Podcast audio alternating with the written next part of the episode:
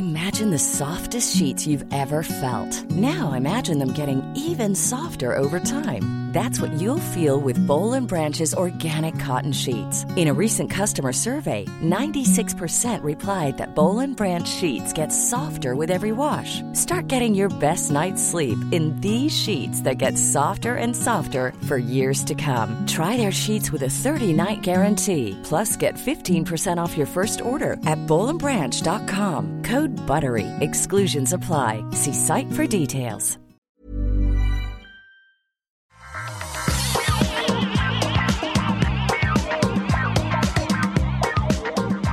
Bonjour à tous et bienvenue sur le Rendez-vous Tech, l'émission où on vous résume toute l'actu tech, internet et gadgets. On a un gros programme aujourd'hui avec euh, la WWDC d'Apple. Il y a beaucoup de news, des importantes, des moins importantes, des révolutionnaires, en tout cas, euh, qui vont changer beaucoup de choses pour Apple.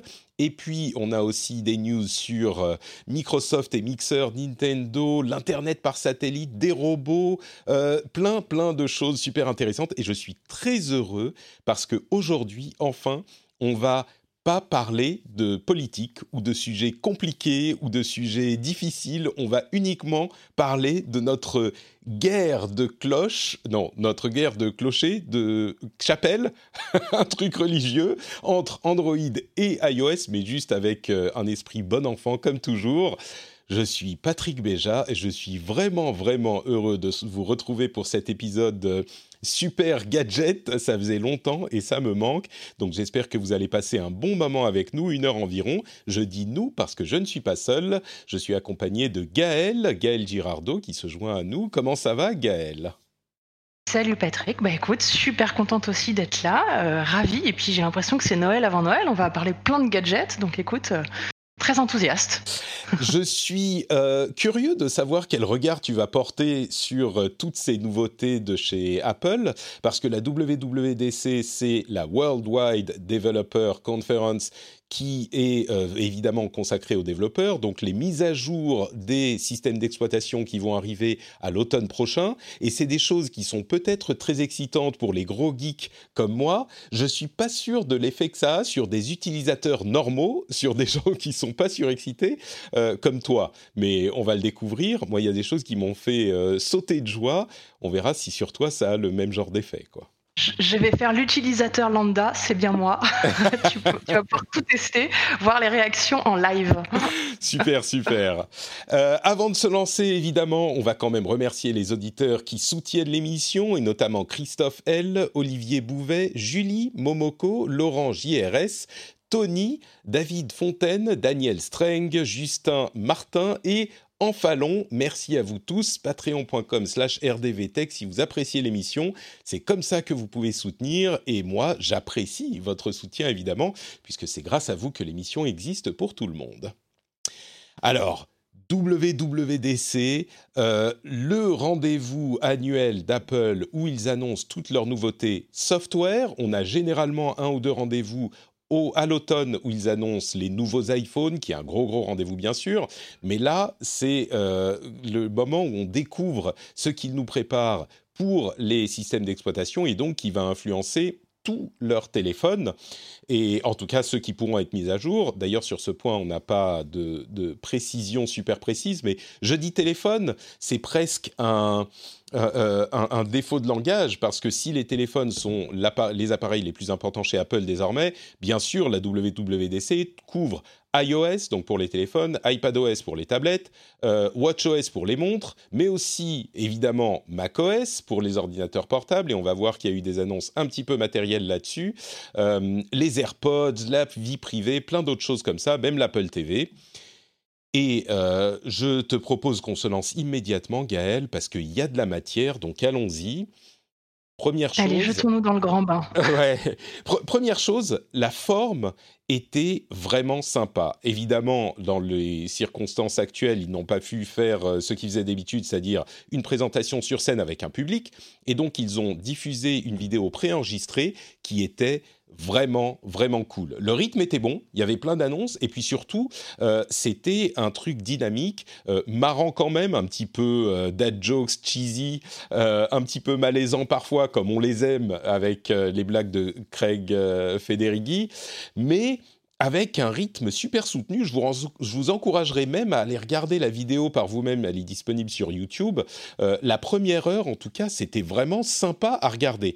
Et je suspecte que ça va être un modèle pour les diffusions de ce type, de la même manière que les euh, conférences qu'a initié, Steve Jobs sur scène euh, comme spectacle public sont devenus un modèle pour toutes les sociétés de l'industrie. Je pense que ce modèle va être euh, copié et suivi pour toutes les sociétés qui vont faire des diffusions euh, pas en direct, parce qu'elles risquent de se multiplier à l'avenir. Ça fait penser un petit peu à la manière dont euh, Nintendo a standardisé les Nintendo Direct, donc une présentation directe à leurs fans, plutôt que de passer par les, les, les, les médias. Et eh ben là, je pense qu'il va y avoir de la même manière une adoption de ce type de format pré-filmé avec des transitions sympas, etc., etc., des petites blagues. Bref, ça m'a vraiment séduit. Et ça m'a en partie surtout, séduit. Surtout qu'ils ont dû faire ça euh, de façon très rapide, ils ont dû se réadapter très rapidement. Donc tu peux imaginer que même la prochaine fois, ce sera encore plus travaillé et plus, encore, encore meilleur. C'est vrai que là, ils ont eu peut-être deux, trois mois pour se préparer depuis qu'on savait que les événements publics allaient être difficiles à tenir. Et la qualité de production est à des années-lumière de ce qu'on a vu par ailleurs. Euh, vraiment, c'est pas juste une personne devant un écran. Il y a différents, différents lieux, des transitions, des animations, etc. Et la qualité de production est digne d'Apple. Mais tu as raison, ils ont dû faire ça en deux, trois mois. On peut imaginer que s'ils doivent le refaire, alors on n'est pas encore sûr, mais s'ils doivent le refaire de cette manière, ça sera encore plus, euh, encore mieux fini, quoi. Euh, ça t'a plu, toi? T'as vu euh, quelques extraits de la conf? J'ai vu quelques extraits. J'avoue que j'ai pas regardé, j'ai pas tout regardé, j'ai pas eu le temps. Euh, c'est effectivement un peu long, mais mais j'ai regardé l'intro et, et, non, c'est, enfin, comme tu dis, je pense que ça, il y a, y a ils arrivent à y mettre une énergie qui est assez assez intéressante. Euh, c'était effectivement deux heures hier dans la soirée. Donc là, on vous livre nos impressions dès euh, le lendemain matin. Et donc, rentrons dans le cœur du sujet. Le plus gros morceau euh, au niveau logiciel, iOS 14, avec pas mal de modifications de l'interface. et je dirais, pour résumer, que en particulier sur iOS, le thème, c'est un peu les fonctionnalités qui existaient déjà chez Android à la sauce Apple. Et je suis sûr qu'il y a beaucoup d'auditeurs qui vont entendre parler de ces fonctionnalités et qui vont dire bah, on a ça sur Android depuis longtemps. Et évidemment, ils ont raison. C'est vrai qu'à ce stade, ça fait une dizaine d'années que les OS Android et iOS sont en développement, donc euh, on commence à avoir une convergence de fonctionnalités. Mais comme toujours, quand l'un copie l'autre, ils le font à leur sauce. Et là, la copie euh, sur iOS est vraiment faite à la sauce Apple. On a une bonne, une bonne euh, sauce pomme qui est badigeonnée sur toutes ces fonctionnalités. Et ce que ça veut dire chez Apple, c'est euh, plus d'automatisation, peut-être un petit peu moins de contrôle, mais plus de facilité pour les fonctionnalités en question, on a l'arrivée d'une sorte de app drawer, de tiroir d'applications, qui n'est pas juste un tiroir où toutes nos applications sont rangées comme sur iOS et on choisit celle qu'on va mettre sur notre écran d'accueil. C'est que l'écran d'accueil, il est déjà là avec ses multiples pages et on peut choisir parce que souvent, quand on est un utilisateur d'iOS, on a sur notre iPhone genre euh, une ou deux pages dont on sait ce qu'il y a dessus et puis les pages suivantes, c'est un petit peu le bordel où on a mis les trucs dont on sert pas trop, et ben là, on peut choisir les pages qui vont être organisées en librairie automatique. Donc, on va dire la première et la deuxième, on l'organise comme nous on veut, et toutes les suivantes, en fait, elles sont réunies en librairie, classées par catégorie et par utilisation récente. Et c'est Apple qui fait tout ça comme une sorte de tiroir d'app où on a tous foutoir, mais qui est plus facile à retrouver et à utiliser. Donc c'est une organisation qui est bien pratique. Euh, on a les widgets qui existent sur l'écran de... Euh, de gauche depuis longtemps, mais là qu'on va pouvoir installer sur l'écran d'accueil, de la même manière qu'on peut le faire sur Android depuis longtemps, avec une, euh, euh, différente taille. Donc euh, là aussi, il y a une petite saveur de la pomme qui est que y a une version qui s'appelle Smart Stack, qui va mettre plusieurs widgets l'une sur l'autre, sur lesquels on va pouvoir scroller, mais que le système va, euh, le système va décider de laquelle afficher à quel moment. A priori, ça sera celle dont vous aurez besoin. Euh, c'est une facilité d'utilisation là encore. Le picture in picture, donc euh, si vous lancez une vidéo, eh ben vous pouvez sortir de l'app et la vidéo va être disponible sur l'écran, comme c'était déjà le cas sur iPad. Là encore, comme c'est le cas sur Android. Sur iPad, c'était pas disponible pour YouTube, mais selon les premiers échos que j'ai eus, c'est disponible sur YouTube sur la version d'iOS. Alors à voir si YouTube ne veut pas se réserver l'utilisation et va pas la retirer. Donc on verra ça. C'est surtout pour YouTube que c'est intéressant, mais bon, ça peut être utile pour d'autres euh, utilisations aussi, bien sûr pour des trucs comme Netflix, etc.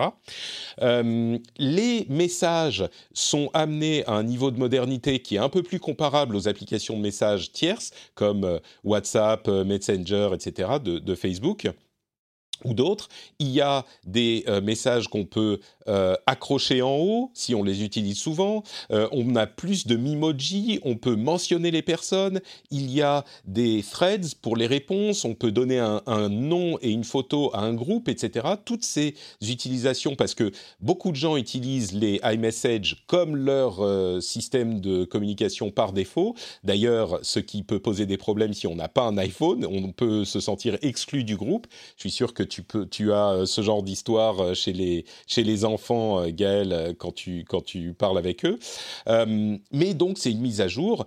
il y a des mises à jour pour, je vais aller un petit peu plus vite, des mises à jour pour les cartes, Maps donc, avec beaucoup de focalisation sur le vélo et sur les favoris. Il y a des nouvelles fonctionnalités qui s'appellent pour CarPlay et pour CarKey. Donc les clés de voiture sont incluses dans votre téléphone et j'avoue qu'au départ je me disais c'est une fonctionnalité qui est pas vraiment intéressante, j'ai pas envie d'avoir ma clé de voiture dans mon téléphone parce que ça fait un truc de plus qui peut être perdu si j'ai mon téléphone mais ils ont bien vendu, leur truc. Euh, on peut ouvrir par NFC et bientôt simplement par proximité, donc sans même avoir besoin de mettre le téléphone sur la poignée de la voiture. Et puis surtout, on peut partager l'accès de la voiture à une autre personne qui a un iPhone. C'est euh, très privé, très sécurisé, puisque c'est l'un des chevaux de bataille d'Apple, la sécurité et la vie privée. Euh, en gros, les fonctionnalités font que je me suis dit, alors que j'étais très réfractaire, ah bah oui, peut-être, euh, peut-être pas mal. Euh, et puis enfin, la dernière fonctionnalité, c'est les app clips qui sont un petit peu comparables là encore aux app slice d'Android, qui sont des petits morceaux d'app qui sont utilisables de manière plus flexible, sauf que là encore, c'est une utilisation qui est intéressante à la sauce Apple. C'est-à-dire que quand vous êtes dans, un environnement où vous pourriez avoir besoin d'une app, peut-être une euh, chaîne de euh, café, de, de, magasins de café, où vous pouvez payer ou faire des réservations spécifiques avec une app, mais vous n'avez pas besoin de, vous n'avez pas envie de downloader l'app juste pour les deux fois où vous allez y aller pour payer un parking, pour euh, avoir une information sur un monument, ce genre de choses, eh ben, vous approchez avec euh, une sorte de petit QR code ou peut-être même en NFC, euh, vous approchez de votre téléphone, ça va faire apparaître une mini app qui va vous permettre d'utiliser Apple Pay par exemple pour régler quelque chose. Alors évidemment, ça marche qu'avec Apple Pay et donc Apple se prend sa, sa sa, euh, sa commission, donc ça peut limiter l'usage pour les développeurs, mais c'est tellement facile, on n'a pas besoin de télécharger l'app et on a la possibilité de voir les toutes dernières apps, euh, euh, comment s'appelle, app clip qu'on a utilisées. Donc on ne télécharge pas l'app, mais il y a quand même un petit historique et elles disparaissent au bout d'un moment. C'est hyper pratique pour toutes ces fonctionnalités, pour tous ces cas d'usage qui vont faire qu'on n'a pas besoin de télécharger l'app. Donc entre App Library, Widget, App Clip, les mises à jour pour messages, les mises à jour pour Maps, les, le Picture in Picture, le Car Key, euh, et il y a des mises à jour pour CarPlay aussi. Je trouve que c'est une mise à jour super solide d'iOS et il y a plein de trucs que j'ai hâte d'aller euh, utiliser par moi-même. Donc voilà, premier morceau iOS, les mises à jour pour iPhone. On ne sait pas sur lesquelles ça sera disponible encore, mais les mises à jour pour iPhone, il y a quand même des trucs cool, Gaël, que tu as d'utiliser sur ton tout nouvel iPhone 11, non? Exactement, mais j'ai tellement hâte sur tout ce qui est euh, pour la voiture. Alors ça paraît bizarre, mais en fait le fait de se dire que t'as plus besoin. Mais attends, chercher, tu connais les sacs de filles et chercher les clés de la voiture dans un sac de filles? Alors que ton téléphone, tu l'as toujours avec toi, tu l'as toujours à la main, c'est merveilleux. Euh, non, plus sérieusement, effectivement, j'ai le sentiment qu'il y, y, a, plein de belles choses. Quand tu vois la, tête des écrans, ils ont l'air, euh, ça a l'air, euh, la page d'accueil a l'air, l'air très très sympa. et surtout, en fait, bah, j'ai l'impression qu'on va être encore de plus en plus dépendant de notre téléphone, en fait. c'est exactement le but d'Apple, ouais, c'est sûr. Hein donc écoute, en plus il y, a maman qui range ta chambre euh, quand t'as pas rangé tes, apps, donc euh, c'est parfait. t'auras même, même plus besoin de ranger. Mais c'est exactement euh, ça, Apple, en fait, c'est euh, le papa et la maman, qui, qui, rangent les trucs. Euh, je, attends, je, je, suis offensé par ce que tu dis, parce que c'est plutôt moi qui range les jouets du petit plutôt que ma femme. Donc les papas aussi y rangent. Pardon, tu as raison, la nouvelle génération de papa, du coup. Donc papa et maman s'occupent de toi et c'est Apple. Ouais, non, mais c'est ça, c'est vraiment ça. Et c'est le point fort et le point faible d'Apple, parce qu'il y a des gens qui trouvent ça insupportable, qui veulent tout ranger comme euh, ils le souhaitent exactement euh, au pixel près. Et il y a des gens qui euh, sont peut-être un petit peu plus bordéliques, qui sont bien contents de déléguer ça à Apple.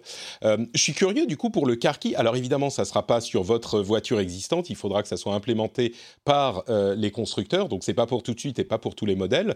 mais je suis, je suis surpris que tu me dises que effectivement t'as pas, tu serais prête à livrer à Apple la gestion de ton accès à ta voiture, quoi. Bah oui, parce que à partir du moment où après c'est une question de confiance, c'est de te dire ok c'est sécurisé, pas sécurisé, euh, voilà donc euh, de toute façon euh, tu pars du principe que c'est sécurisé. et si ça l'est, je trouve qu'en termes d'usage, c'est génial. Tu poses ta voiture quelque part, quelqu'un d'autre peut la récupérer. Imagine pour les locations de voitures, pour les partages de voitures, c'est extraordinaire. Tu peux vraiment te dire que finalement, tu n'as plus besoin d'avoir deux voitures dans une famille. Tu peux en avoir une, il y en a un qui l'a déposée, l'autre la récupère. Tu n'as pas besoin d'avoir plein de, plein de clés différentes. non, je trouve ça. Moi, j'ai, j'ai, oui, c'est vrai que plein de clés différentes, ça peut être pratique de pas en avoir. J'ai tendance à me dire, oui, mais du coup, si on perd le téléphone, qu'est-ce qu'on fait? Mais en même temps, si on perd les clés de la voiture, qu'est-ce qu'on fait? Euh, Pareil, alors qu'en plus, tu peux racheter un téléphone, as ton... tu prends un ordinateur, à mon avis, tu dois pouvoir euh, remettre ton. J'en sais rien, il y a peut-être moyen avec Oui, oui, c'est ça. Si tu peux restaurer ton. ton... Je crois que c'est. À mon avis, ouais. si tu restaures ton compte sur un autre téléphone, à mon avis, tu récupères ta, ta voiture. C'est ça, ouais, Encore mieux quand tu perds tes clés. Donc quand tu quand tu perds ton téléphone, enfin quand tu perds ton téléphone, euh, tu n'as, si tu dois aller quelque part urgemment, eh ben, il te suffit de racheter un téléphone pour ouvrir ta voiture. C'est super simple. Ben voilà. bon, un iPhone, franchement, ça fait un peu cher, quoi. c'est vrai. Sachant qu'on a évidemment le choix de, les constructeurs auront le choix de vous donner la clé aussi. Hein. C'est pas non plus, euh, euh, c'est pas fromage ou dessert. Vous pouvez avoir les deux, j'en suis sûr. Euh, au niveau effectivement euh, widget, c'est plutôt cool. Euh, l'organisation des widgets, c'est vraiment euh, pas mal foutu et ça, va énormément changer l'utilisation des, téléphones. On va enfin, enfin avoir ces aspects pratiques qu'ont les utilisateurs d'Android depuis longtemps. Donc bon, on va laisser iOS de côté. Il y aurait énormément de choses à dire encore, mais dans l'ensemble, moi, je suis très content de cette mise à jour. Passons à iPadOS. Évidemment, iPadOS bénéficie de toutes les fonctionnalités de euh, iOS. Ils ont aussi des fonctionnalités qui se retrouvent aussi sur iOS. Ils ont un petit peu partagé les fonctionnalités entre les deux en fonction de où c'était le plus intéressant. Euh, d'une part, une recherche universelle qui ressemble à Spotlight pour Max, pour ceux qui connaissent. Euh, Siri, dont l'UI devient un petit peu plus petite et moins envahissante. C'est le cas aussi pour les appels. On a pour les appels simplement une petite alerte qui descend du haut de l'écran. Ça, c'est très bienvenu et il était temps, je dirais. Euh, on a également plus spécifiquement au, à l'iPad, une fonctionnalité euh, qui permet d'utiliser le pencil beaucoup, beaucoup plus. C'est-à-dire que d'une part, on peut écrire absolument partout. Là où il y a un champ de texte, n'a pas besoin de sortir le clavier virtuel ou le vrai clavier. On peut écrire dans n'importe quel champ de texte avec le pencil. Vous me direz, ça serait peut-être euh, un truc qui aurait dû exister depuis longtemps, mais on a aussi euh, la sélection de mots écrits par le pencil, de mots ou de phrases, et la copie, le, copier-coller de mots et de phrases écrits au pencil. On peut mettre des espaces beaucoup plus facilement en euh, écrivant avec le pencil, etc., etc. Donc en gros, on peut utiliser un iPad avec le pencil sans en ayant beaucoup moins besoin de se reposer également sur le clavier. Jusqu'à maintenant, on était souvent en train de jongler entre les deux si on voulait utiliser le pencil. Euh, et là, on pourra beaucoup plus se reposer sur le euh, stylet, donc pour parler en français, et ça change un petit peu l'utilisation de l'iPad pour ceux qui utilisent cet accessoire. Euh, moi, j'ai pensé à Jérôme Kainborg, notre ami, qui, je crois, était en train de faire des crises d'apoplexie devant le live quand, quand il a vu ça. Il l'utilise beaucoup avec le pencil. Mais, euh, Et moi, du coup, je n'utilisais pas du tout le pencil, justement, parce que ça fonctionnait très mal. C'est vrai Sur ton iPad, tu choisissais de ne pas l'utiliser? Au final, j'en trouvais pas l'usage. Donc, euh, écoute, euh, hâte d'essayer, voir si, si ça revient ou pas. Ça veut dire que tu serais prête à utiliser ta tablette uniquement avec un pencil si tu peux l'utiliser sans avoir recours au clavier, quoi? Oui, et avoir le clavier quand c'est vraiment nécessaire. Mmh. Bah voilà, donc euh, c'est marrant parce que l'iPad, euh, même s'il devient plus versatile et peut être utilisé un petit peu plus grâce au clavier comme un ordinateur euh, classique, il a aussi sa branche utilisation au, stylet qui est plus valide elle aussi. Donc c'est un appareil qui est vraiment multiforme, on va dire. Euh, AirPods, vous pensiez peut-être pas qu'il y aurait une mise à jour sur les AirPods dans cette conférence, et non seulement il y a une mise à jour, mais en plus elle est plutôt enthousiasmante.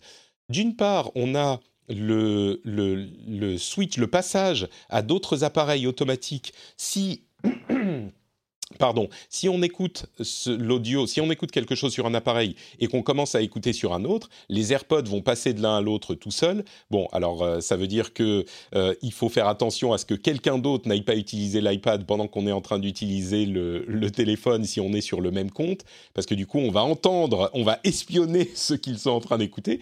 Peut-être que ça peut être pratique pour espionner ce que font les enfants. Moi je dis ça comme ça. Euh, et surtout, moche. ouais, je suis un petit peu, je me sens un petit peu un petit peu sale quand même en le disant.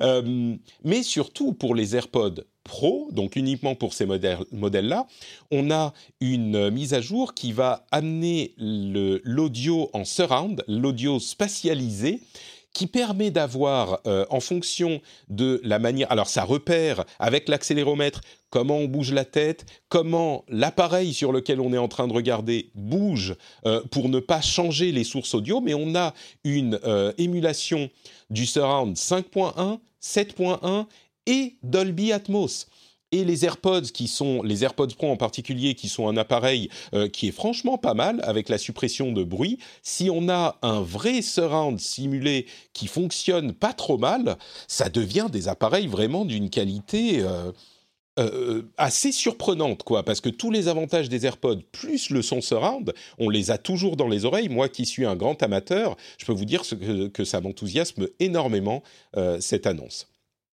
Donc voilà pour les AirPods, c'est un peu plus modeste comme, euh, comme mise à jour, mais quand même. Ça, ça, ça a son utilité. Tu as des AirPods, toi? Alors pas du tout, je vais rentrer dans, le domaine de l'intime. Je crois que j'ai des oreilles qui ne tiennent pas les AirPods. Ah, mais c'est pour ça qu'il faut les AirPods. Ça tient pas dans mes oreilles. C'est pour du ça. Du coup, j'ai, ouais, je suis obligée d'avoir des, des, des, écouteurs bien spécifiques. J'ai trouvé qu'une seule marque qui, qui, qui, convient à mes oreilles. Je sais pas. Je crois que j'ai les oreilles de Monsieur Spock, un truc. Tu, non, mais tu as les oreilles, tu as des, oreilles, des oreilles mal formées selon Apple, euh, qui ne correspondent pas aux bonnes formes d'oreilles euh, qu'approuve Apple. Donc c'est pas grave, il faut juste que tu mettes quelques dizaines d'euros de plus pour acheter les AirPods Pro qui, oh, eux, ont des petits embouts en silicone qui rentrent dans toutes les oreilles. Et donc, tu pourras apprécier le plaisir des AirPods J'ai des oreilles VIP, c'est ça qui va le plus cher. c'est ça, exactement.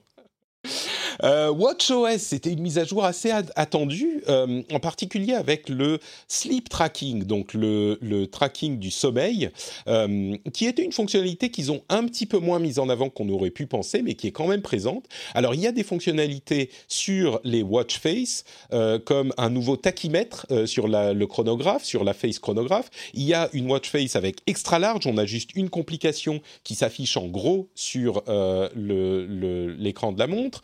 On peut partager les watch face, les concevoir soi-même et les partager. Alors les partager sur un App Store, entre amis, en les envoyant par message, sur les réseaux sociaux, etc. Ça c'est franchement euh, euh, pas trop mal parce que les watch face mettent beaucoup de temps à configurer quand euh, et je pense qu'il y a beaucoup de gens qui s'emmerdent pas à le faire. Il y a tellement de complications sur les watch face. Euh, il y a pour les exercices une nouvelle fonctionnalité pour suivre la danse euh, et la danse, alors que ça soit de la danse vraiment d'exercice ou simplement de la danse normale, ça repère la différence entre quand on bouge les jambes et quand on bouge les bras c'est euh, pas trop mal foutu.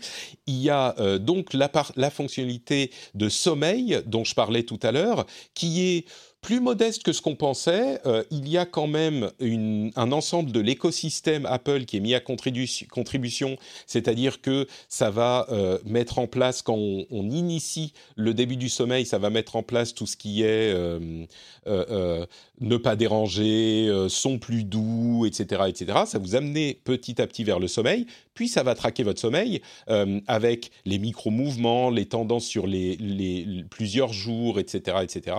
Euh, et évidemment, ça veut dire qu'il faut trouver un autre moment que la nuit pour euh, charger sa montre.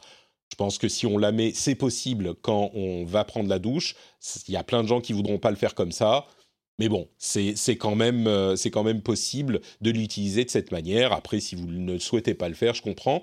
Moi, je crois que je vais au moins tester la fonction suivi du sommeil parce que je suis euh, assez curieux de voir euh, ce que ça donne. Et puis, il y a des trucs marrants comme le réveil avec une douce vibration haptique sur la main, quelque chose comme ça. Bon, on verra, on verra ce que ça donne. Et enfin, dernière fonctionnalité qui était pas du tout attendue, mais qui est assez intéressante, le suivi de lavage de mains. Alors, J'ai cru que tu allais l'oublier. Eh non, mais non, mais c'est incroyable ce truc. C'est incroyable. Et franchement, alors évidemment, c'est incroyable dans le contexte dans lequel on vit aujourd'hui avec la pandémie, mais euh, deux choses. Ça serait sorti il y a deux ans, on n'aurait pas compris. Hein. Mais complètement, complètement. Et là, tout à coup, on se dit, mais quoi? Euh, Il y a deux éléments. D'une part, le niveau technique. Ce qu'ils ont fait, c'est qu'ils captent des mouvements qu'ils estiment pouvoir être des mouvements de lavage de main avec le détecteur de mouvement de la montre, et ensuite ils confirment ça avec le son, c'est-à-dire qu'ils ouvrent le micro, et s'ils entendent des trucs qui ressemblent à de l'eau qui coule, eh ben ils disent ah bah ouais, il est effectivement en train ou elle est effectivement en train de se laver les mains, et donc ils vont faire une petite vibration et vous indiquer combien de temps il faut se laver les mains, et puis suivre si vous êtes lavé les mains plusieurs fois par jour, etc., etc. C'est alors, je vais te laisser dire ce que tu en penses parce que je crois que tu es assez enthousiaste aussi, mais moi j'ai trouvé ça fou. je trouve ça très très rigolo. Tu vois, je vais même pouvoir contrôler si tes gamins se lavent bien les mains. Formidable. ça, je sais pas si on pourra avoir le contrôle dessus quand même, mais peut-être. Non, je rigole. Euh, non, non, moi je suis très fan. Bah, j'ai une watch aussi et je, mon le seul gros gros défaut de la watch, c'est évidemment la, batterie. Euh, donc du coup, je t'avoue que je suis, ouais, je me pose la question pour le suivi de sommeil, est-ce que je vais le tester ou pas? Parce que euh, parce que c'est vraiment le moment où, tu la recharges. Donc quand est-ce que tu la recharges sinon? Mais, euh, mais non, non, sinon ça a l'air plutôt, euh, plutôt super positif. Sur les sports aussi, j'ai hâte de voir ce que ça va donner sur les nouveaux sports. Il parle de autres nouveaux sports que la danse, donc j'ai pas regardé ce que c'était, mais, euh, j'aimerais bien savoir ce qu'il va, va y avoir. Hum, et puis le lavage de main, écoute, ça, ça sympa. Peut-être qu'ils vont faire le lavage des dents bientôt avec Pourquoi pas? C'est vrai que ça serait possible. Il faudrait mettre la montre sur la main avec laquelle on se lave les dents. Il y a déjà une application Pokémon de Nintendo pour ça qui, peut surveiller ça. Mais, euh, mais le lavage de main, en fait, ce qui est intéressant, c'est que c'est pas forcément uniquement pour la période de la pandémie du Covid-19. On sait que dans la période de, des grippes, euh, c'est hyper important de se laver les mains et ça peut vraiment réduire la euh, diffusion, la, la, les épidémies de grippe de la même manière, si on, observe les mêmes précautions que pour le Covid-19, eh ben on pourrait ne plus avoir nos grippes euh, régulièrement tous les ans, euh, parce qu'il suffit de euh, se laver les mains, de pas forcément serrer les mains à tout le monde, de pas forcément faire la bise, mais laver les mains, c'est hyper important. Donc ça pourrait avoir des belles conséquences sur la santé publique, quoi. Je sais pas, moi je trouve ça, c'était un petit peu mind blown, quoi. Ça a fait comme ça dans ma tête. Bon, ensuite. Non, du coup, tu te demandes s'ils le faisaient, ils étaient en train de le tester depuis longtemps, du coup, en fait. C'est ça qui est. Ou alors, est-ce qu'ils l'ont conçu en, deux mois, juste pour ça ouais. sais pas. Euh, ils ont fait un laïus sur la vie privée, euh, avec toujours plus de contrôle sur les données de localisation, l'utilisation du caméra et de la caméra et du micro, euh, le fait que certaines applications vont devoir vous demander l'autorisation avant de vous traquer sur des apps de tierce partie, donc des apps qui ne sont pas celles que vous utilisez à ce moment. Enfin, plein d'utilisations de, de, de améliorer, plein de fonctionnalités améliorées pour la vie privée. Comme je le disais, c'est un petit peu l'un des chevaux de bataille d'Apple euh, depuis quelques années. Euh, il y a aussi de la vie privée dans euh, l'App Store avec une sorte de tableau de, de compte-rendu de la vie privée de l'application que vous voulez télécharger, qui est très simple, avec les données auxquelles vous pouvez vous référer. Donc ça, c'est un truc qui est magnifique. Je trouve que c'est le genre de truc que les gouvernements auraient dû implémenter, mais c'est pas mal que Apple pousse le truc, et je suis sûr que les les autres vont suivre et que Google va suivre aussi.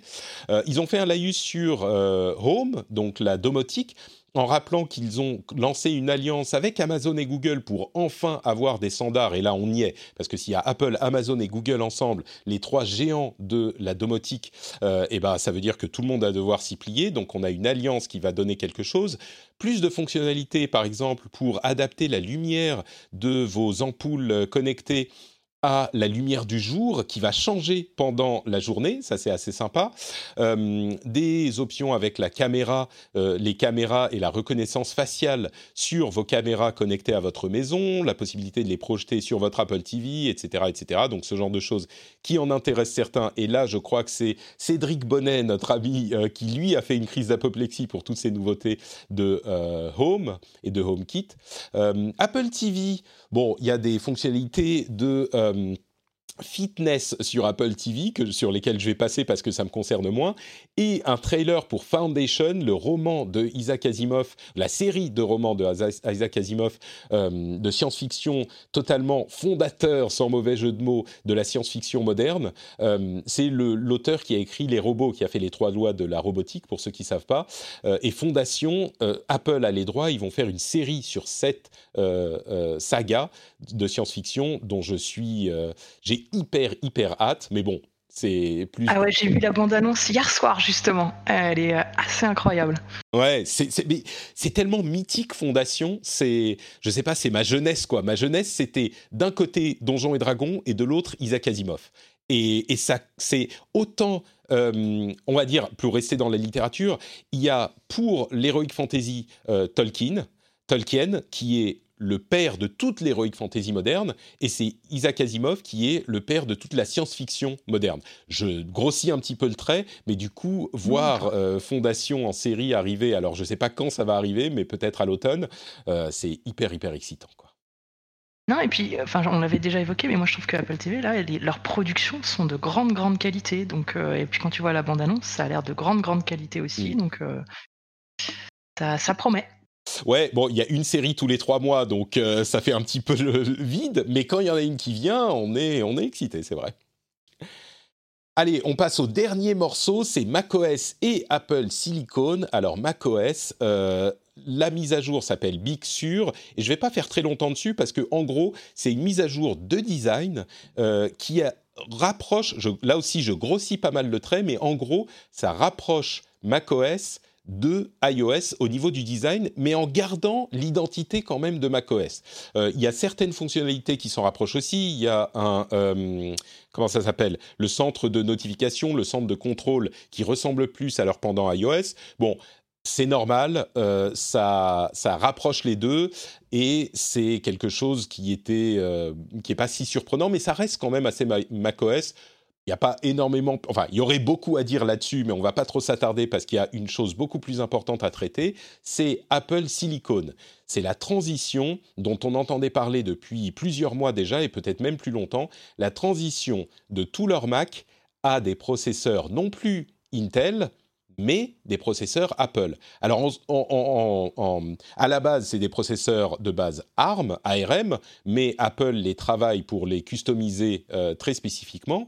D'une manière générale, les processeurs euh, qu'ils utilisent sont des processeurs qu'ils designent depuis longtemps pour leurs appareils mobiles et qui sont extrêmement performants pour des appareils mobiles. Ce que ça veut dire, c'est qu'ils sont peu consommateurs d'énergie et euh, très performants pour ce qui est de la mobilité. Quand on a un, appareil qui est soit un portable, un ordinateur portable qui a beaucoup de batterie, soit un ordinateur de bureau qui est carrément branché sur le courant, les contraintes sont pas les mêmes et les OS se sont développés en fonction de ces contraintes différentes. C'est-à-dire qu'ils sont souvent, euh, d'une part, pour les OS eux-mêmes et pour les applications qui sont développées pour, beaucoup plus gourmandes en, puissance, en performance, ce qui demande des euh, processeurs de nature différente. Alors, est-ce que Apple va réussir à amener leurs processeurs au niveau nécessaire pour faire fonctionner toutes ces grosses applications? Je crois qu'on ne le saura pas avant de les voir euh, tourner directement sur les appareils. Ça va arriver très vite parce que les développeurs peuvent, déjà commander des kits de développement avec des processeurs A12Z, donc même pas leur tout dernier processeur A13 et encore moins les processeurs A14 qui vont arriver euh, en, cours d'année. Donc, ils doivent avoir confiance quand même en leur processeur pour euh, accomplir ces tâches. Mais ce qu'il faudra, en fait, c'est avoir d'une part les performances des applications gourmandes comme euh, bah, Final Cut ou Photoshop ou les jeux euh, sur ces appareils, donc les comparer entre les appareils sous processeur Intel et les appareils sous processeur Apple. La transition va durer environ deux ans. Dans deux ans, toute leur gamme sera sous processeur Apple. Euh, il y a bien sûr des outils de transition, des, applications universelles qui vont fonctionner sur les deux types de processeurs, des outils pour convertir les apps, des outils de virtualisation, etc. etc. Euh, bon, c'est un petit peu plus un souci de développeur, mais pour les utilisateurs de, Mac, ça veut dire euh, quand même beaucoup de choses aussi on peut détailler dans un instant, mais déjà ton impression sur, euh, sur cette transition. Je ne sais pas si ça te parle, si tu as, si as un, cœur de développeuse, mais euh, c'est un gros morceau, quoi. Alors j'entends l'intérêt euh, pour tous ceux déjà qui sont sur Mac. J'avoue que c'est le seul truc sur lequel je suis pas. Je suis très Apple pour tout, sauf pour pour l'ordinateur et je reste PC. Donc déjà j'ai pas Mac, donc je suis moins suis moins, moins intéressée en tant qu'utilisatrice. Euh, après, pour les devs, je, vois tous les intérêts que ça peut avoir et surtout en termes de, comme tu le disais, de consommation pour les, les, les applis, euh, ça va être super intéressant de voir la puissance. C'est surtout pour Intel. Euh, je ne connais pas la part de, de marché, enfin, la part que représente Apple pour Intel, mais c'est un gros. Ah bah Intel, j'imagine. Alors, c'est un gros morceau. Alors, Apple, c'est pas les. Ils ont quand même un, gros. Ça, doit faire, je sais pas, 10% euh, euh, Apple des ventes de PC. Euh, il y a AMD qui grignote du côté de la part de marché d'Intel sur les PC. Maintenant, Apple ne veut plus d'Intel sur ses appareils. Il va encore y avoir quelques mises à jour avec des processeurs Intel, mais ils sont sur la voie de la sortie. pour Intel, c'est c'est pas encore, ça sent pas encore le roussi parce qu'ils ont euh, une grosse mainmise sur le marché, mais ils ont annoncé qu'ils allaient se ressaisir il y a déjà un an, donc ils sont au courant.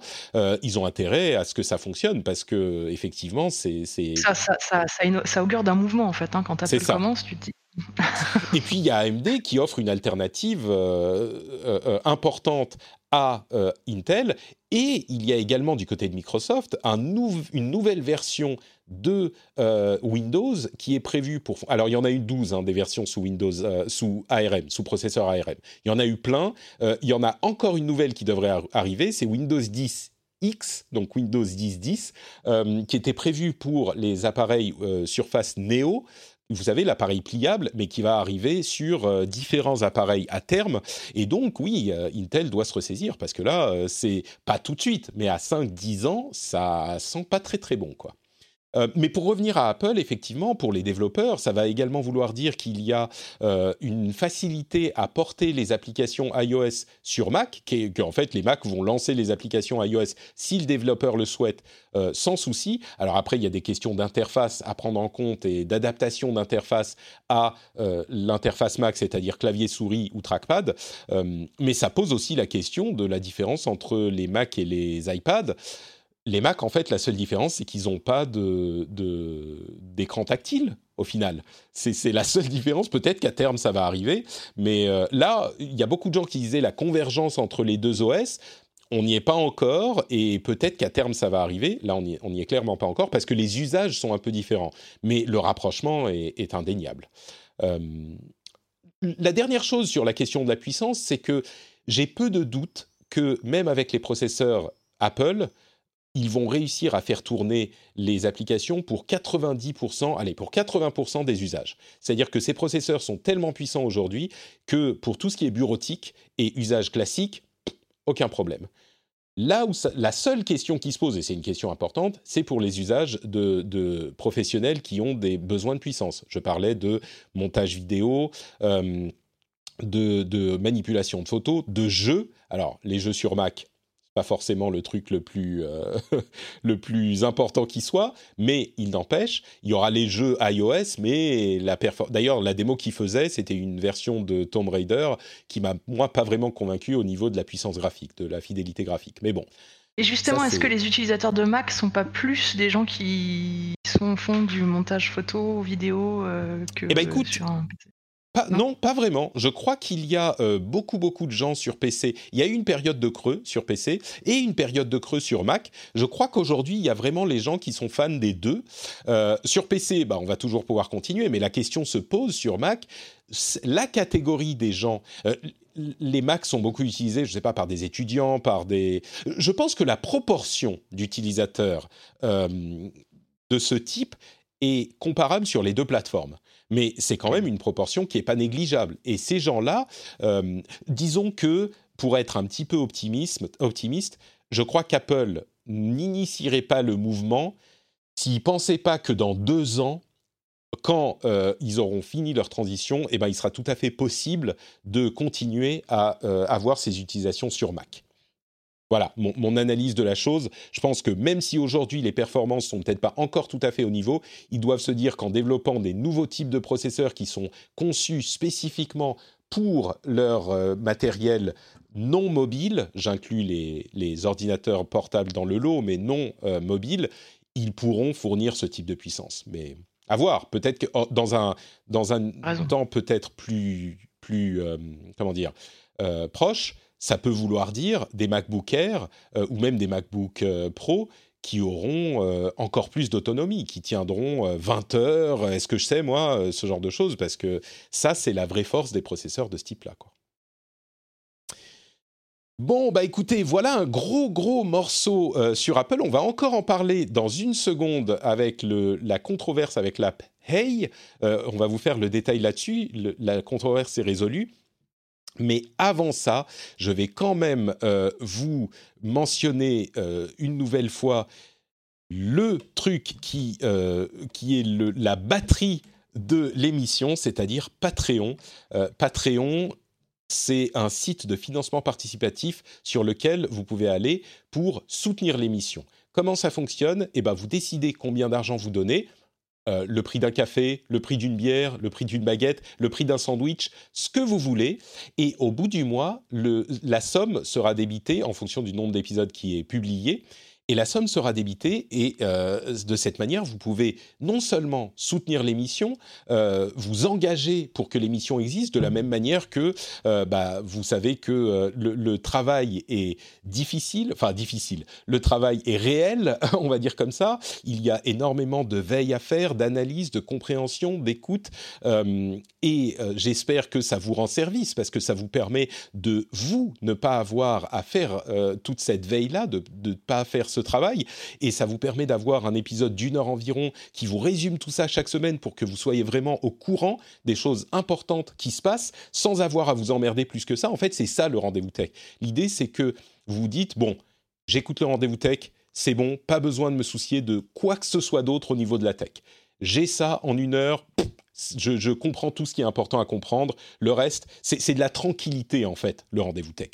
C'est euh, un service de tranquillité. Et Dieu sait que la tech, c'est important de la comprendre, parce que si on ne comprend pas ce qui se passe dans la tech, eh ben, on est à la ramasse sur ce qui se passe dans le monde, dans la société, bien sûr dans les gadgets, mais euh, dans la communication, dans les relations euh, entre nous, dans la distribution, dans la, dans la politique, dans la publicité, dans tout, la technologie, tout ça touche à tout, donc il faut savoir. Et c'est pas facile si vous écoutez le rendez-vous tech, j'espère que euh, vous n'avez pas à vous soucier de tout ça. Donc si ça vous rend ce service, peut-être que vous dites bah ouais, ça vaut un petit dollar euh, par épisode, pourquoi pas Et si c'est votre cas, si vous appréciez l'émission, si vous l'écoutez depuis un moment, eh ben je vous je vous encourage à aller sur patreon.com/rdvtech et faire ce geste qui est mi militant, mi euh, du travail accompli.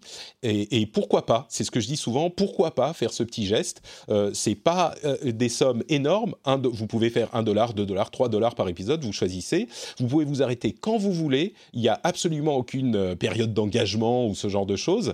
Et en plus de ça, vous avez des bonus assez sympathiques. Les émissions sans pub, sans promo. là, cette promo qui est au milieu, eh ben, elle disparaît du flux privé que vous avez quand vous êtes contributeur.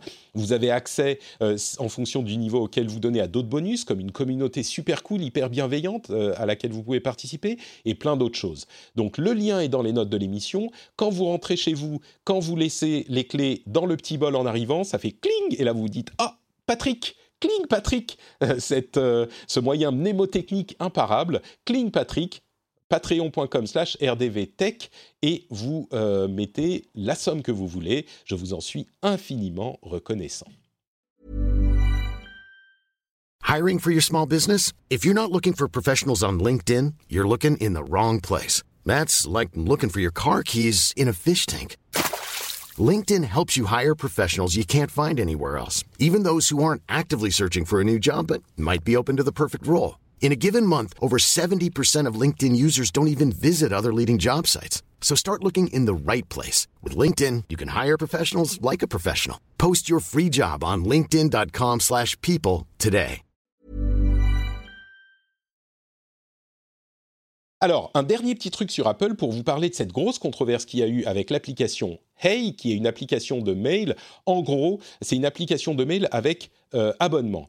Peu importe la nature de l'application, Apple a refusé l'application sur son App Store parce qu'il disait qu'il euh, fallait que l'application propose euh, la fonctionnalité de paiement par Apple Pay dans l'application et qu'il ne pouvait pas rediriger, rediriger les utilisateurs vers le site web pour qu'ils s'abonnent. Vous savez que c'est cette question de si on utilise l'App Store, il faut que euh, l'option de payer par Apple Pay soit disponible euh, pour que Apple ait ses 30%.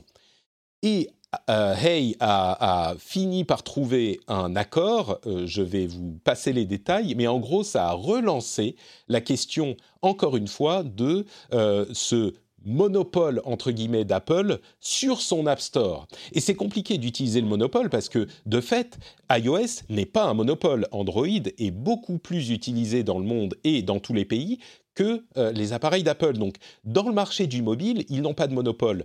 Mais sur le marché d'Apple, ils ont évidemment le monopole. C'est le seul App Store. Et du coup, est-ce qu'ils abusent de leur monopole? Est-ce que c'est même un monopole? C'est compliqué de répondre à cette question. Euh, la chose qui complique encore plus les choses, c'est que euh, ils ont des services qui sont en concurrence avec d'autres services qui sont disponibles par euh, l'App Store, des services comme Spotify par exemple. Il y a Apple Music qui est en concurrence avec, etc., etc. D'ailleurs, entre parenthèses, j'ai oublié de le signaler, mais dans la conférence, on a vu aussi d'autres nouveautés sur iOS que j'ai oublié de mentionner. on va pouvoir choisir son, son application de mail et son navigateur par défaut. Donc on pourra euh, avoir la concurrence qui s'effectue effectivement au niveau des mails et du, des navigateurs euh, sur iOS. Enfin, quid des applications de musique par exemple? Est-ce que euh, la musique sera traitée de manière un petit peu différente, etc. Quoi qu'il en soit, l'important à retenir, c'est que le débat continue à faire rage. Apple est en train d'être investigué par l'Union européenne pour des questions de concurrence exactement de ce type personnellement, mon avis sur la chose a un petit peu évolué, mais aujourd'hui, je suis à un niveau où, en fonction de la journée où vous allez me poser la question, ma réponse va être différente. Parfois, je vais vous dire, euh, bah oui, mais c'est l'écosystème d'Apple, il fonctionne justement grâce aux décisions drastiques d'Apple, et euh, c'est bien leur droit de décider comment euh, ce système fonctionne et d'imposer les règles qu'ils veulent. Et le lendemain, je vais vous dire ah bah oui, mais quand même, on n'est plus à en 2009. Ces outils ont évolué énormément ces dix dernières années, et Apple a de fait un, une mainmise sur l'une des plus grosses plateformes en termes de génération de revenus de, de la mobilité. Et donc, euh, peut-être qu'il faudrait les forcer à ouvrir un petit peu la porte et que 30%, c'est tellement énorme. Euh, ça devient un poids euh, substantiel. Et est-ce qu'ils fournissent un service qui est relatif, équivalent à ces 30% qu'ils prennent, mais en même temps c'est leur droit? Donc là, je suis plus hésitant. Et vous m'auriez posé la question il y a 3 ou 4 ans, j'aurais dit, bah non, Apple, ils font ce qu'ils veulent. Aujourd'hui, ma, ma, réflexion a un peu évolué à ce niveau. Donc, en tout cas, la discussion est sur le tapis et elle continue à être euh, scrutée de manière encore plus attentive. Et c'est pas la fin de cette histoire avec l'application Hey.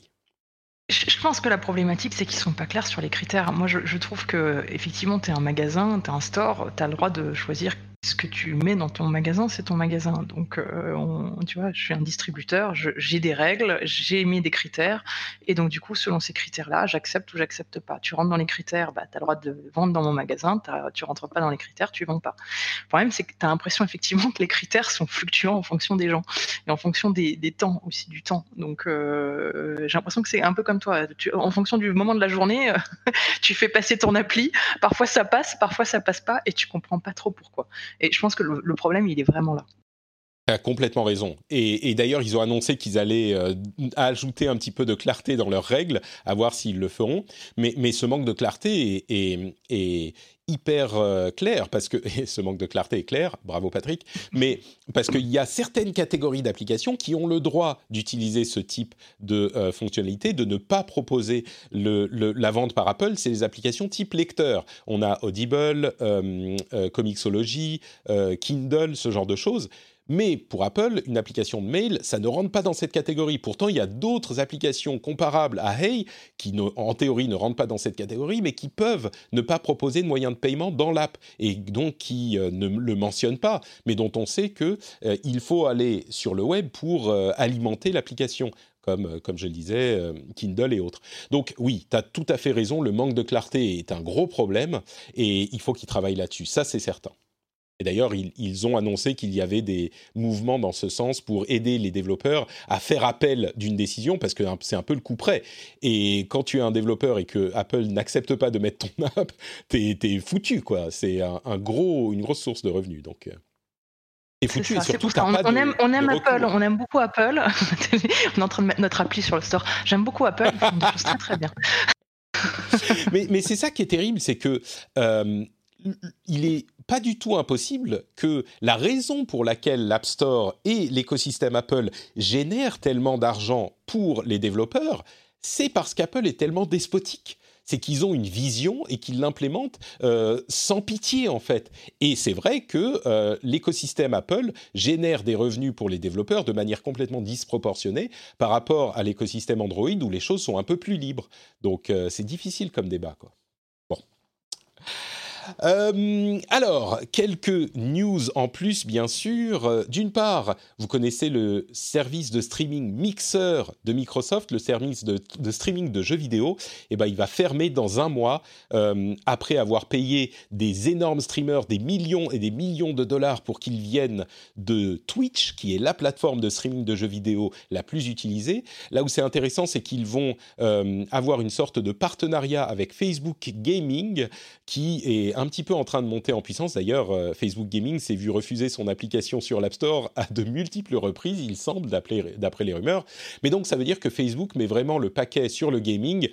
Est-ce que ça va beaucoup les, faire grossir de recevoir les, euh, comptes de Mixer Je ne suis pas convaincu, mais euh, en gros, Mixer jette l'éponge.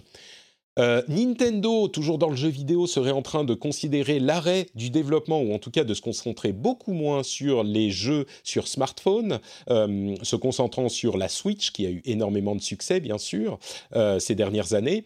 C'est important parce que ça veut dire que c'est l'un des derniers développeurs traditionnels de jeux vidéo traditionnels, PC, console, euh, qui a tenté de s'imposer sur le mobile et qui, euh, bah, là encore, jette un petit peu l'éponge, il semble.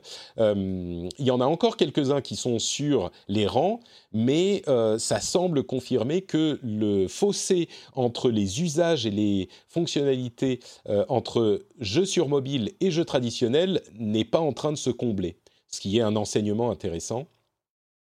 Euh, et puis ensuite, toujours dans ces histoires de communication et de réseaux sociaux, Twitter a annoncé qu'ils allaient implémenter une fonctionnalité pour ajouter des petits clips de 140 secondes, donc environ deux minutes, euh, des clips audio au tweet. Et c'est marrant parce que moi j'ai été très enthousiaste à cette annonce et il y a eu énormément de négativité dans les réponses. Moi je trouve ça très cool. Alors je suis quelqu'un qui aime l'audio parce que je fais du podcast, donc ça me parle forcément. Mais il y a eu plein de gens qui ont eu des réponses euh, négatives, enfin même à mes euh, commentaires là-dessus qui disaient ah mais j'ai pas besoin d'audio dans les tweets, ça va être encore un moyen pour les gens de m'envoyer des, trucs de harcèlement, les gens de se plaindre. J'ai trouvé cette réaction hyper négative et un peu surprenante pour être honnête. Euh, ça me paraît plutôt cool, mais j'ai l'impression d'être un peu seul. Je, ouais, moi je suis, je suis assez mitigé aussi. Euh, Twitter étant quand même une plateforme très, très, il y a quand même pas mal de, violence et c'est assez, c'est assez intense comme, euh, comme plateforme comparé à d'autres. Euh, tu dis si on rajoute l'audio, tu le vois hein, quand les gens jouent en, jeu en réseau et qui se parlent, c'est encore plus souvent, tu as, la parole plus facile euh, plus facilement euh, haineuse et, violente, euh, qu'en plus il faut l'écrire. Donc je, suis mitigée. J'aime bien l'idée de l'audio aussi, je trouve ça sympa, mais, ça fait peur aussi. Tu dis, est-ce que ça va pas, va pas effectivement ouvrir encore la porte à, encore plus de, de, violence? Alors écoute, moi je vais proposer l'argument inverse. je trouve que justement l'écrit c'est un peu froid. On est soit face à son clavier, et, on ne s'entend pas parler. Alors qu'en audio, on doit vraiment dire les mots. On doit les externaliser. Tu vois, ça vient pas direct de ce qu'il y a dans ta tête. Tu dois les formuler. Et, et, et, et euh, à l'inverse de moi, mais le truc, c'est que quand tu dois le dire, ça devient beaucoup plus intime. Et d'une part, ça, ça, fait un filtre quand ça sort de ta bouche. Je crois qu'il y a un petit peu un filtre, sauf quand tu es en train de déconner sur, euh, avec tes potes dans, sur les, les, les jeux. Je suis d'accord, là, c'est souvent toxique mais surtout, ça fait beaucoup plus passer le ton et l'émotion que tu mets dans ton message. Parce que sur le texte, c'est très froid, c'est très neutre, et donc tu peux mal comprendre les choses. Alors que quand tu dis les choses avec la voix, quand tu les entends, euh, ça, ça, fait passer. Tu peux éviter certains quiproquos, je suis d'accord. Parce qu'avec le ton, tu peux éviter certains quiproquos. En revanche, je suis pas du tout d'accord avec toi et j'ai le sentiment que tu, tu parles plus vite et tu dis plus vite des choses que ce que avant, avant même de réfléchir, alors que quand tu écris, étant donné que ça te prend plus de temps, tu réfléchis à ce que tu dis. Mais euh, mmh. chacun, c'est très subjectif. Hein. Bah écoute, on verra. Euh, une note pour dire que l'aspect euh, accessibilité a été signalé aussi et qu'ils vont prendre la chose en compte. Ils espèrent avoir à terme une fonctionnalité pour la retranscription du, de, la, du, de la voix en texte. Euh, pour les personnes qui, euh, bah, les personnes qui, n'entendent pas, qui sont sourdes ou à, euh, comment on dit, audition réduite, qui entendent mal en tout cas. voilà, on verra ce que ça donne. quelques petits trucs de tech assez enthousiasmants. Starlink préparerait sa bêta fermée. Alors pour ceux qui ne savent pas, c'est la société euh, enfin, c'est la section de SpaceX de Elon Musk qui veut proposer de la connexion Internet par satellite. Et je trouvais ça, euh, on a beaucoup parlé de la pollution visuelle, etc. C'est un peu controversé ce sujet, on pourrait y revenir, mais la connexion par satellite, en fait, c'était un petit peu théorique pour moi, jusqu'à ce que j'aille faire ce week-end une balade dans vraiment les recoins perdus de la campagne où eux, ils n'ont pas la fibre. Alors, ils ont un petit peu la 4G, mais ils n'ont euh, pas la fibre. Donc oui, c'est la Finlande. Hein. La campagne perdue, c'est quand même euh, notable, c'est quand même particulier. Mais du coup, je me suis dit, dans toutes les campagnes du monde, si on a un système de quelques dizaines de milliers de satellites, c'est des satellites en basse altitude, à environ 500 km, si on a des dizaines de milliers de satellites qui couvrent où qu'on soit sur Terre avec une connexion, je me suis renseigné, la connexion, elle devrait être à à peu près 20 millisecondes de latence, donc c'est une connexion assez rapide, très utilisable, et euh, ça pourrait monter à 400-500 mégabits seconde. Alors on n'est pas au gigabit, mais on est à des, niveaux qui font euh, rêver des personnes. C'est pas un remplacement de la fibre, mais on est beaucoup plus proche de la fibre que euh, de la DSL évidemment. On est peut-être à des niveaux comparables à, à, du câble, qui est déjà très très bon. Et imaginez où qu'on soit dans le monde, où qu'on soit, où qu'on soit, on peut avoir une connexion de ce type. Mais ça ouvre des possibilités incroyables. Et on parlait de travail à distance ces dernières semaines. Euh, moi, je trouve ça en fait beaucoup plus enthousiasmant, cette réalisation qui est évidente. Mais ma, et, on parle de ça, mais il y a bien sûr d'autres usages, euh, évidemment, comme la question des, euh, des pays en voie de développement qui pourraient avoir des connexions sans avoir besoin de, de mettre en place les infrastructures. Enfin, il y a plein de possibilités que ça ouvre. Et, je suis pas sûr de comprendre pourquoi j'y avais pas pensé avant, pourquoi je l'avais pas vu de cette manière avant, mais aujourd'hui ça me paraît évident. Donc le potentiel est, très très gros quoi. Et ça arrive là, ça arrive dans les pour les consommateurs, je sais pas, dans 2-3 ans ça sera disponible, c'est fou. Ah, tu n'auras plus d'excuses pour te dire euh, je vais au fin fond euh, de la Finlande, euh, je serai pas connecté, tu pourras pas me joindre. bon, il faut quand même avoir l'appareil pour se connecter, c'est pas sur n'importe quel téléphone à ce stade. Mais peut-être qu'à terme, ça pourrait être miniaturisé. Euh, Boston Dynamics, vous savez, c'est la société qui fait les robots euh, terminatoresques. Euh, vous savez, le robot qui ressemble à une sorte de chien sans tête, le Spot. Eh ben, on peut désormais le, le, le louer pour, euh, pardon, il y a un kit de développement pour 74 000 dollars, mais ça veut dire que les sociétés peuvent l'acheter et le payer. C'est un petit peu fou, quoi. Ça y est, les, les, les robots arrivent, mais les vrais robots, euh, je sais pas, c'est, c'est, ça commence, ça commence. Ça y est. Euh, Ils arrivent. Ils arrivent, exactement. Ils arrivent euh, Google a annoncé un partenariat avec Parallels, qui est une société qui développe des logiciels de, euh, d'émulation et de virtualisation d'autres OS. En gros, ce qu'ils vont faire, c'est amener les applications Windows sous Chrome OS, ce qui est euh, assez fou. Alors c'est uniquement pour les appareils euh, d'entreprise à ce stade, et ça va commencer à l'automne, mais avoir des appareils sous Chrome OS qui peuvent faire tourner des applications Windows, c'est euh, un, ça étend les possibilités de Chrome OS, et parallèle, ça marche super bien. Sur Mac en tout cas, il faut avoir un processeur qui peut faire tourner, mais ça marche super bien. Donc Chrome OS avec les applications Windows, je pense que ça va faire pousser des cris de joie à certains c'est une grosse déclaration de guerre là de, de Google. Hein. Ben ouais, c'est leur OS quoi. Sur le cœur de, terrain de, de Windows. de, Microsoft, complètement. Cameo, je vous en parlais, vous savez, c'est le service qui permet de payer quelques dizaines ou quelques centaines de dollars pour avoir un petit message d'une célébrité. Eh bien, ils vont désormais proposer une fonctionnalité Cameo Live où on peut payer. Alors, c'est beaucoup plus, mais vous avez un, appel Zoom ou autre euh, avec une célébrité pendant 10 minutes. Euh, euh, j'imagine que ça va coûter un peu cher, hein, ça va être quelques milliers de dollars, mais là encore, imaginez, alors ça va faire rigoler certains, mais évidemment, ça va pas être les plus grosses stars de la Terre qui vont faire ce genre de choses. Mais imaginez, vous avez une euh, personnalité de, du sport euh, que vous aimez, euh, ça va pas être Ibrahimovic ou je sais pas les, les, gros gros, mais une personnalité que vous suivez qui est sur Cameo, vous avez un anniversaire ou une fête des mères ou une fête des pères, vous pouvez faire un petit Zoom call de 10 minutes avec cette personne c'est un super cadeau, c'est un truc super sympa. Je sais pas, moi, je trouve ça vraiment enthousiasmant. Le, 15 000 dollars pour 10 minutes pour certains. Combien Combien? 15 000 dollars pour Jérémy Piven. Ouais, mais Jérémy, Jérémy, Piven, c'est quand même une star de la télé. Euh, il est un peu connu, tu vois. C'est. Bon. Bah attends, je vais regarder s'il y, a Brad Pitt. Il n'est pas dit que je trouve pas 15 000 dollars.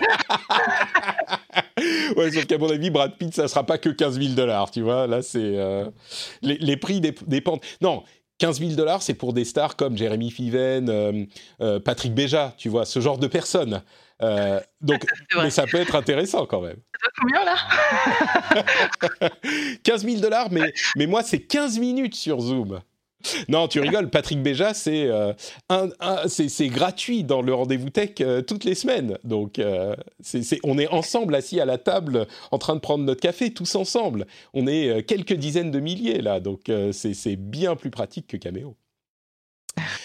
et enfin, Uber a lancé une, une une option, un nouveau business en fait pour proposer leur services, leur software aux euh, euh, agences de transport public. C'est intéressant de voir Uber s'intéresser justement à un autre type de business et essayer de proposer leur infrastructure à euh, d'autres services. C'est une idée qui est assez intéressante avec la, la, la généralisation de ce type de, de fonctionnalités, d'utilisation de, fonctions. Euh, moi, je sais que par exemple, là encore, je parle de ma campagne, mais euh, la, mairie, l'administration locale pourrait utiliser euh, ce type de, de, choses pour offrir des services aux, administrés sans avoir à mettre en place des bus traditionnels. ça pourrait être une, un business intéressant parce que je suis sûr qu'il y a plein d'administration qui pourraient l'utiliser. quoi. D'administration ou d'autres, hein, des sociétés. C'est super malin. Mmh. Je trouve aussi. Bon, bah écoutez, on va parler quand même très très rapidement de sujets euh, sérieux, mais on va juste faire euh, l'expédition rapide. Euh, je vous ai promis pas trop de sérieux et que du fun. la loi Avia a été, on va dire, retoquée par le Conseil constitutionnel. en gros, ce que disaient les gens qui étaient préoccupés par la loi Avia, c'est-à-dire l'effet de censure provoqué par la dureté des sanctions. Pour ceux qui se souviennent pas, la, la loi Avia demande aux réseaux sociaux et aux opérateurs du net de retirer les contenus manifestement illicites sous 24 heures, sans quoi ils auraient une amende qui peut atteindre quelques points de pourcentage de leurs revenus mondiaux. Et donc, certains disaient, avec euh, un argument que je comprends, que ça pousserait ces euh, opérateurs de services à, euh, à, prendre des décisions qui allaient du côté de la sécurité pour pas se prendre l'amende et c'est ce qu'a dit le Conseil constitutionnel. En gros, la loi Avia s'effondre et elle va devoir partir directement, euh, retourner au, au, Parlement pour être euh, soit réécrite, soit revue, on ne sait pas, mais la loi Avia ne sera pas mise en place. Euh, toujours au niveau législatif, aux États-Unis, on parlait de la section 230 il y a quelques semaines, ou même la semaine dernière. Euh, en gros, il y a un amendement à cette loi, je parle par approximation, mais qui a été considéré par certains comme une euh, grosse menace pour les réseaux sociaux, et certains ont dit que, au contraire, c'était, ça n'avait aucune incidence sur leur fonctionnement. Euh, ce qu'elle dit, cette, euh, euh, loi, c'est que les réseaux sociaux et les opérateurs du net vont devoir appliquer leurs conditions d'utilisation également à toutes les tendances politiques. Vous vous souvenez, on en parlait il y a une ou deux semaines. Euh, c'est une préoccupation du président Donald Trump notamment suite à euh, la manipulation, pas la manipulation, mais la labellisation de ses tweets euh, sur Twitter. Il y a quelques semaines de ça. Et donc, les républicains aux États-Unis s'estiment ciblés par une discrimination, et donc ils vont introduire cette législation, dont on verra si elle va passer, mais qui va imposer aux euh, réseaux sociaux et aux opérateurs de se tenir à leurs conditions d'utilisation sans discrimination, on, va, on, comprend, de tendance politique. Donc ça ne change pas vraiment la nature de la loi et de la section 230, elle offre toujours les mêmes protections, mais ça donne aux utilisateurs la possibilité de faire un procès aux euh, réseaux sociaux, non pas pour dire qu'ils ont été euh, censurés, ou on va dire que leurs euh, contenus ont été retirés ou censurés, mais pour dire que le réseau social applique ces retraits d'informations, ces labellisations d'informations de manière différente en fonction des tendances politiques.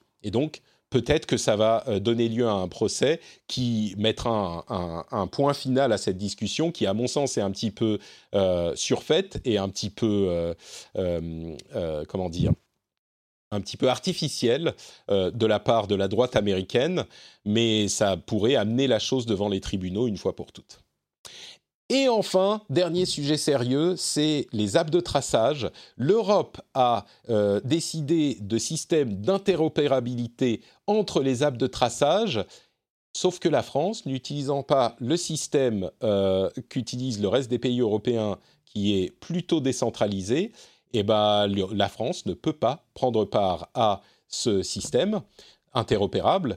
Et la chose la plus surprenante dans tout ça, c'est que le Royaume-Uni, qui avait développé une application avec un système plutôt centralisé comparable à la France, a fait marche arrière et a décidé euh, d'abandonner complètement ce système pour adopter le système qu'utilisent les autres pays européens et donc un système plutôt décentralisé, le système proposé par Apple et Google, dont on parle depuis des mois maintenant, et qui est le système euh, sans doute qui offre le meilleur compromis.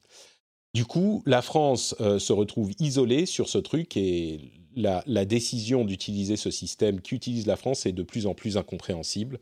Euh, bon, peut-être qu'ils ne peuvent pas faire marche arrière désormais, mais on est vraiment dans une situation qui est loin d'être idéale. On va dire les choses comme ça. Et voilà, est-ce que tu as un mot à ajouter, soit sur la loi Avia, soit sur la section 230, soit sur euh, l'app de traçage euh, interopérable, soit sur tout hein. tu, choisis avant qu'on conclue ça, serait, ça serait trop long. je crois que tu es contente que la loi Avia se retrouve, la loi Avia se retrouve retoquée, euh, si je me souviens bien de nos conversations sur le sujet. La façon dont elle était écrite, ouais, exactement. Je... Après, j'ai quand même envie qu'il se passe des choses, mais, mais la façon dont elle était écrite me, me paraissait pas convenir non plus. Bon, peut-être qu'elle pourra revenir avec euh, une sanction financière qui serait euh, substantielle mais moins importante euh, pour que ça soit pas ou une urgence moins rapide ou ce genre de choses. Peut-être qu'elle reviendra, on verra. Mm. Bon bah écoute, merci d'avoir participé à cet épisode avec moi, Gaël. Qu'est-ce que tu fais de beau sur Internet? Où est-ce qu'on peut te retrouver si les auditeurs en veulent un petit peu plus? Merci, c'est toujours un plaisir. Bah écoute, moi je suis sur les réseaux. Euh, on peut me trouver sur Twitter @gmgirardo ou euh, euh, sur les réseaux Facebook, Instagram, plutôt au travers de Coud, donc @coud underscore fr. Coud c'est C O O D. voilà, avec qui on, fait tout ce qui est éducation au numérique. Donc ça, ça va dans le même sens. Super, coude.fr, merci beaucoup. Pour ma part, c'est Note Patrick sur Twitter, Facebook et Instagram. Vous pouvez également aller commenter sur frenchspin.fr si on a dit des choses intelligentes ou intéressantes euh, dans l'émission. Et bien sûr, vous pouvez soutenir sur patreon.com slash rdvtech N'oubliez pas, euh, si vous appréciez le service que vous rend le rendez-vous tech, eh ben, ça serait hyper apprécié justement que vous contribuiez pour aider l'émission à continuer à être disponible pour tout le monde gratuitement. Euh, si c'est un service que vous estimez avoir de la valeur, ben, j'apprécierais que vous euh, donniez un petit peu de cette valeur en retour. En retour, patreon.com/rdvtech. Les notes, le lien est dans les notes de l'émission. Et on se retrouve alors normalement avec un épisode un petit peu spécial la semaine prochaine, euh, un épisode sur un sujet bien spécifique. J'espère que ça vous, ça vous intéressera. On verra si on a de, la, de l'actualité ou pas à ce moment. Il est possible qu'on garde ça pour la semaine suivante, mais je vous dirai ça la semaine prochaine. Et dans tous les cas, on revient euh, tout début du mois suivant avec un épisode euh, avec les amis Jérôme, Cédric et Corben. J'espère qu'ils seront disponibles. Je vous dis à très très vite. Ciao à tous.